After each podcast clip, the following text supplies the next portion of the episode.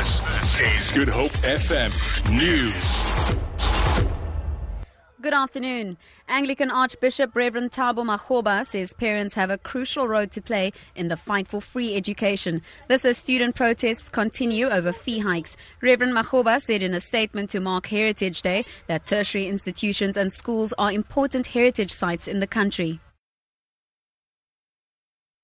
At a personal level, I'm worried that very few parents are seen. Uh, the students seem to be alone. Education is not just a student's enterprise. It is our enterprise as a country. The DA leader Mmusi Maimane has called on all South Africans to make an effort to learn each other's languages. Maimane was celebrating Heritage Day at the George Harrison Park in Langlaagte, west of Johannesburg. This is where the first gold deposits were discovered in the city. The heritage site has made headlines in the past two weeks with the death of three illegal miners. Maimane says South Africans should embrace their diverse cultures. Our heritage is where even right here, poor South Africans have had to come and mine illegally. Only the heritage that we want to build in South Africa is of economic prosperity where all South Africans live. And we break down the divides. Where those divides were given to us through the legacy of mining, through the legacy of the spatial planning, through the legacy of our own differences that were so emphasized, that we can come together and say we are a people. We must learn each other's languages we must create a mining context that ensures that it benefits the poor.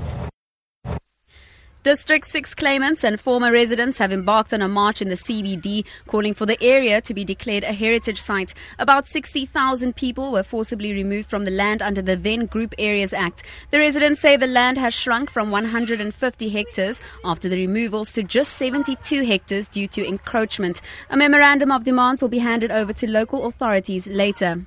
To end this bulletin, rebel held neighborhoods of the Syrian city of Aleppo are enduring what's being described as intense and continuous airstrikes. Rescue workers say at least 25 civilians have been killed and hundreds more are trapped under the rubble of collapsed buildings. Nearly 2 million people have been without water after a pumping station in Aleppo was damaged. The BBC's Alan Johnston reports.